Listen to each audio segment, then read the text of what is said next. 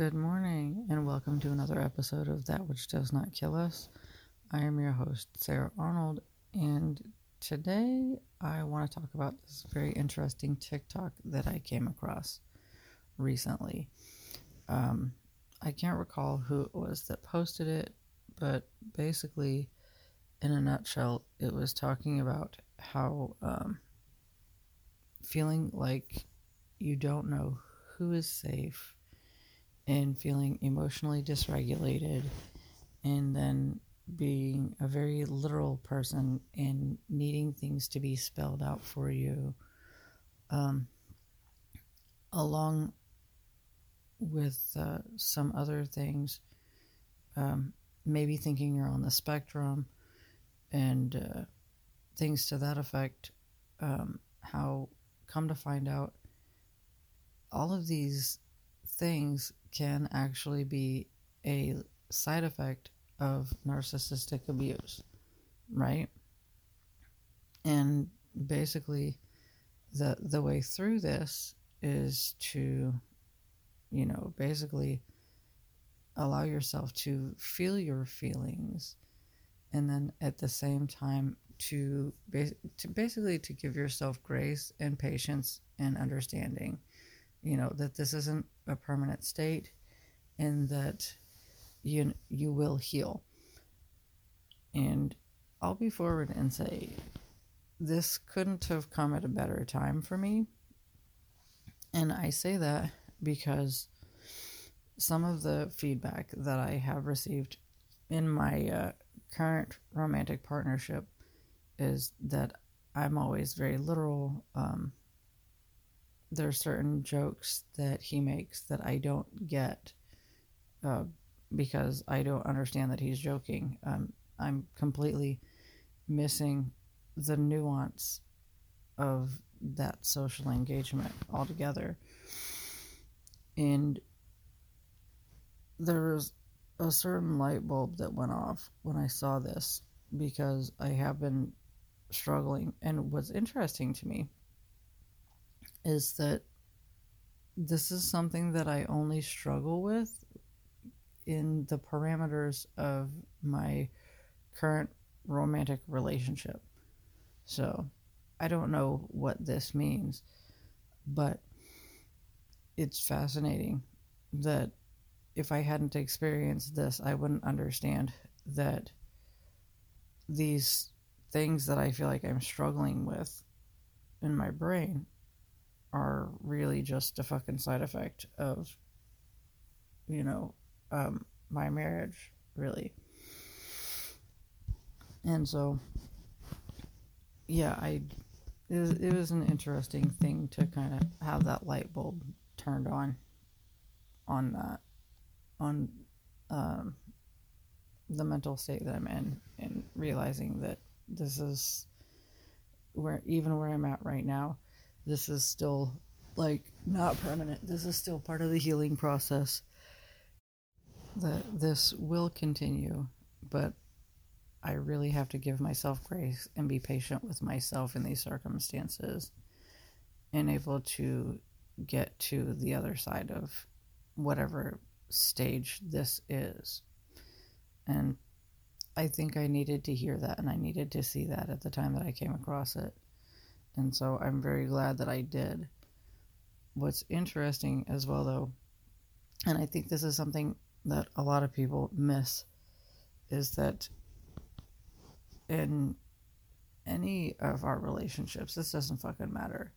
Like friendships, um, romantic partnerships, within our familial uh, relationships, that at the end of the day, toxic behavior begets toxic behavior. And so, how we all express that in these kinds of circumstances can be very different. But a lot of things too, and this is, again, this is my own opinion. Um, I don't think that the whole narrative that narcissism is evil and narcissists are bad and they're, you know, malicious individuals is 100% true. I think a lot of these types of qualities and behaviors that these people will exhibit and involve in when it comes to their um, romantic partnerships, their friendships, and their interactions with their family don't, in fact, stem from, you know, malicious intent, but rather from a state of oblivion. And I say that because if I were to just get right down into it, I'm going to be really fucking honest here. Okay? My mom and my dad are both extremely oblivious and self centered people. Now, they want to be good people and they want to care about others, but the reality of the situation is that both of them are basically broken people based on the upbringing that they had experienced. And so, what they did by and large was create a household dynamic that was like, and it was very full of insecurity um, and a lot of tension and neglect, you know? And understanding that, I see, like, I look at myself and then I also look at my siblings and I see very heavily that by and large, all four of us are like 100% a product of our upbringing. And it's just really interesting to me that how how this plays out in terms of being adults and how we all exhibit these things. You know the side effects of that like how this impacts our adult lives. It's all very different but it's still very prevalent regardless. Now i'm going to take me as an example because obviously i really don't give a fuck about um, airing my issues out in this capacity right so I've been engaged in multiple relationships with people in which um, basically there's been some form of like people pleasing or like negating myself uh, to base just to keep whomever it is that I'm involved with content or happy or whatever. And I've allowed this to happen, you know, and in these circumstances, there's a lot of enabling behaviors and due to me not speaking up for myself or not receiving a response to, you know, when I do, um, I will remain dissatisfied, right? This is a very normal theme. Um, something similar also has come up in a lot of my friendships, and through a lot of soul searching, I've realized that, like, the onus is on me for this. But at the end of the day, how this plays out in terms of childhood is that I have been programmed very early on that my needs, my wants, and my desires don't matter. And so, therefore, this is the story that I tell myself on a subconscious level based on that. And this is what I'm acting out pretty consistently, okay? Is that my needs, wants, and desires don't matter. And so, therefore, I don't put them out there. And this is how it impacts me in one capacity in terms of the relationships that I have with other people. And now, I don't think my mom and dad, they weren't, you know, physically abusive. And to my recollection, they weren't really emotionally abusive. Instead, they were just neglectful, extremely fucking neglectful. And so there's a lot of scars from that, you know?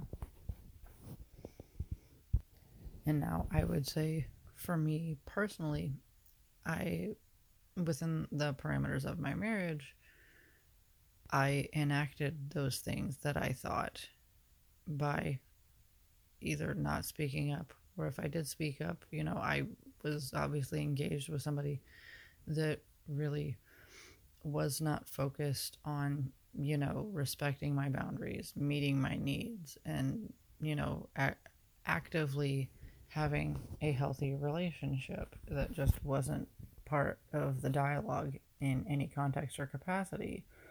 within the confines of my marriage.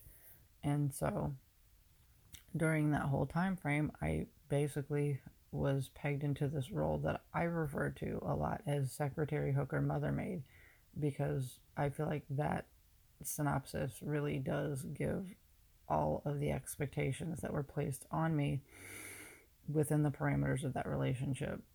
You know, now you pair that with all of the feelings of inadequacy that my ex had in terms of their gender identity and their emotional health or lack thereof.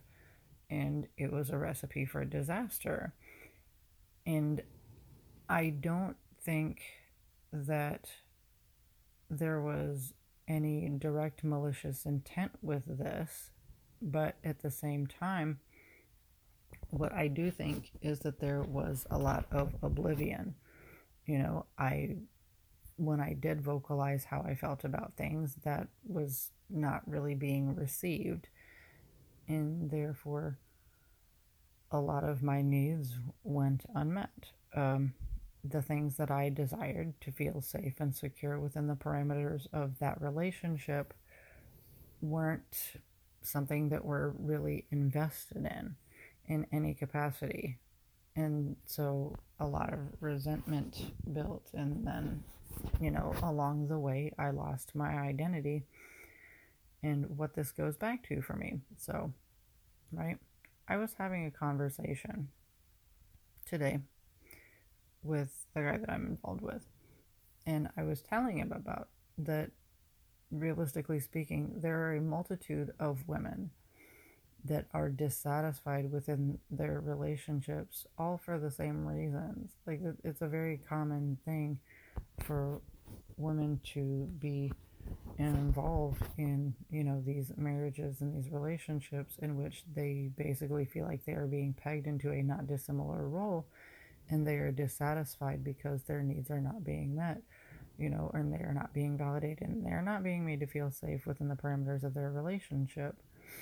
And it's very common for the disgruntled housewife to stay you know? Like i i feel as though i am very fortunate in that it took me a long time to realize that i'm not safe here i'm not happy here Th- this is not for me anymore and i expressed you know what had happened that kind of drew me to that point in terms of um, Christmas Eve, and there was some other crazy shit that followed after that. And like he just looked like he was like receiving the information from me. And it kind of makes me sad and it makes me sick that this is a commonality. But then at the same time, at the end of the day, there the dynamic of the jealousy and insecurity added to certain levels of what I experienced, you know, and it's funny to me because like within the confines of my marriage I I experienced a different form of abuse through neglect. You know, because at the end of the day, like like it or not, that's what it is. You know, um if if somebody goes through a prolonged period in which they are feeling like their emotions are either invalid or they are being dismissed by their partner, their loved ones, whatever. Like, there's. It creates a very unhealthy dynamic, realistically speaking. It really does. And I think for a majority of people, that that that comes from a place of complacency and ignorance and oblivion, not from a place of malice. And I think it's really important that people like myself and fucking everybody else on the earth, when you are involved with other people, that it's important to take time and reflect on your own behaviors and how they impact that person that you're involved with. And then top that off as well is um, complacency. You know what I mean? getting comfortable and getting complacent can sometimes lead to, you know, the disintegration of said relationship. You know, if you're not being consciously aware of how you involve yourself with other people, then it's very easy for these types of unhealthy things to just become part of the routine. And that's another part of what I had experienced when I was married.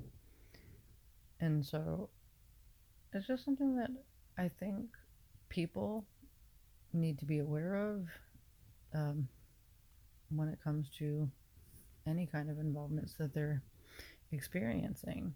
And unfortunately, I would say the reality of the situation is those that are aware of their behaviors and what they say and how that impacts another human being are the minority in this day and age. And I think it makes engaging with other people very challenging.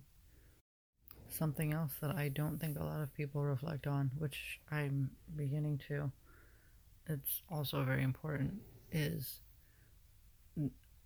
how compatible are we with these people that we choose to involve ourselves with in terms of what we value and how that manifests into our physical reality. You know, it's just important things to really think about when it comes to investing our time is how we how how we invest and is this fruitful you know not just for one party but for both and how is it fruitful you know is this something where you, i know it sounds terrible but seriously are you going to see a long-term return on your investment um, it's food for thought you know um, i'll give another example of myself and that's that um, so I need a calm physical environment to help maintain a calm mental environment.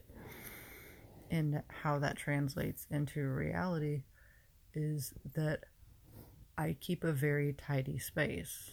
You know, I like everything in its place and a place for everything, kind of.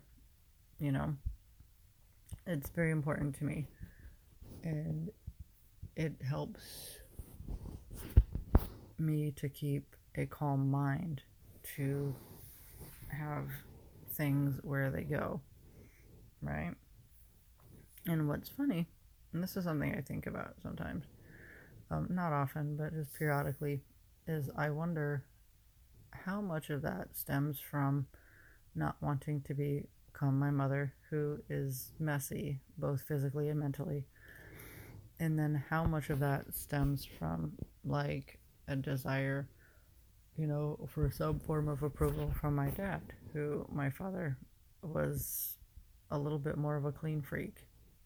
Now, he didn't really contribute to assisting the maintenance of that, but at the same time, it's just that that was an area where my parents had different values. And that's another thing that I kind of think about sometimes and it makes me wonder um, how much toxic relationships and toxic environments are bred again just on oblivion. And i mean like i'll use my parents as an example because it's what i have. I have my parents and i have my my own fucking marriage right? How much do we create toxic atmospheres in our own lives just based on simple signs of incompatibility where there is no compromise. You know? It's food for thought. Like, how much do we create that just based on simple incompatibility where we are resistant to seeing and realizing that. And then when we do finally see and realize that, there's no compromise to be had. And therefore, it just creates a very unhealthy dynamic where, regardless of what's occurring, there's always somebody that's not satisfied, you know, due to that lack of compromise and probably also a lack of clear communication. I would say as well, because realistically speaking, active listening is a very important communication tool that I would go so far as to say is completely negated by the masses. You know, the amount of people that have genuine active listening skills that can engage in conversation that is, you know, a legitimate back and forth are few and far between. And what I'm seeing is how difficult that is to overcome, you know, like circumstantially. Because I'll be fair and say, one of the things that I have noticed in my life, and I'm starting to modify this, you know, the older I get, the more I'm modifying this, is I have a tendency to attract these very conversation dominant people that will, for lack of a better way of putting it, hijack a conversation and almost like hold you hostage with their words. And this is a very common theme in my life. And I think obviously it stems back to childhood because let's just be real, both my mom and my dad are the same in that context. You know, pardon my French, but my dad doesn't know when to shut the fuck up. You know, it, it is what it is. And then when it comes to my mom, it's like she talks a lot. And it's almost like you can't just sit there in silence with her. Like, there's something about it that makes her extremely uncomfortable. And so it seems like she has to fill the air with fucking noise, you know? And typically that noise is the sound of her own voice. And I mean, my dad might have the same issue. It's just, it's different because he's seemingly seeking some form of external validation, you know, or some kind of attention that he probably never received. And I mean, she probably is too, to some degree or another. But I don't know. The expression of it somehow, it's the same concept, but the expression just seems just a little bit different. And it's very difficult to deal with that in any kind of a relationship because it's not for lack of desire. It's you know it's not that they don't care about you. They're just too self-centered to you know be able to see beyond their nose in terms of you know real legitimate connection.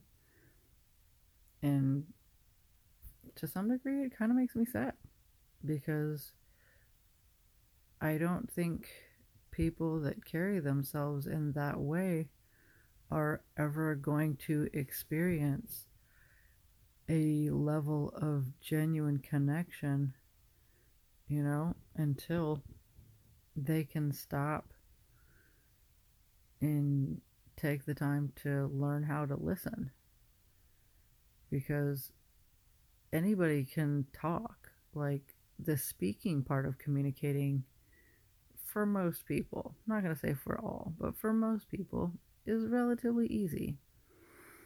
Being able to shut the fuck up long enough to listen to what somebody else is saying and receive that information, you know, whatever it may be, is the real challenge that I think humanity could benefit from, you know, more people becoming more engaged in active listening and then also just with some form of empathy for other people, you know? Like, say some motherfucker cuts you off in traffic or something to that effect. You know, you don't know what the fuck is going on with them. Who gives a shit? Like, is this really gonna matter five years from now? No. So, why care today? You know? Like, why raise your blood pressure unnecessarily? I don't know. That's just kind of where I'm at right now. And that's kind of what's in the forefront of my head is that getting the real understanding that I feel like narcissism is getting confused a lot in culture right now with psychopathy and sociopathy. I don't know if I'm pronouncing that second one right, but whatever. Because, uh, yes, there are malignant narcissists. However, I think at the end of the day, everyone has the propensity for narcissistic tendencies. And where it really stems from is an inability to be empathetic to others, you know? And so, yeah, that's just my food for thought. So, thank you for listening, and in the meantime, be well.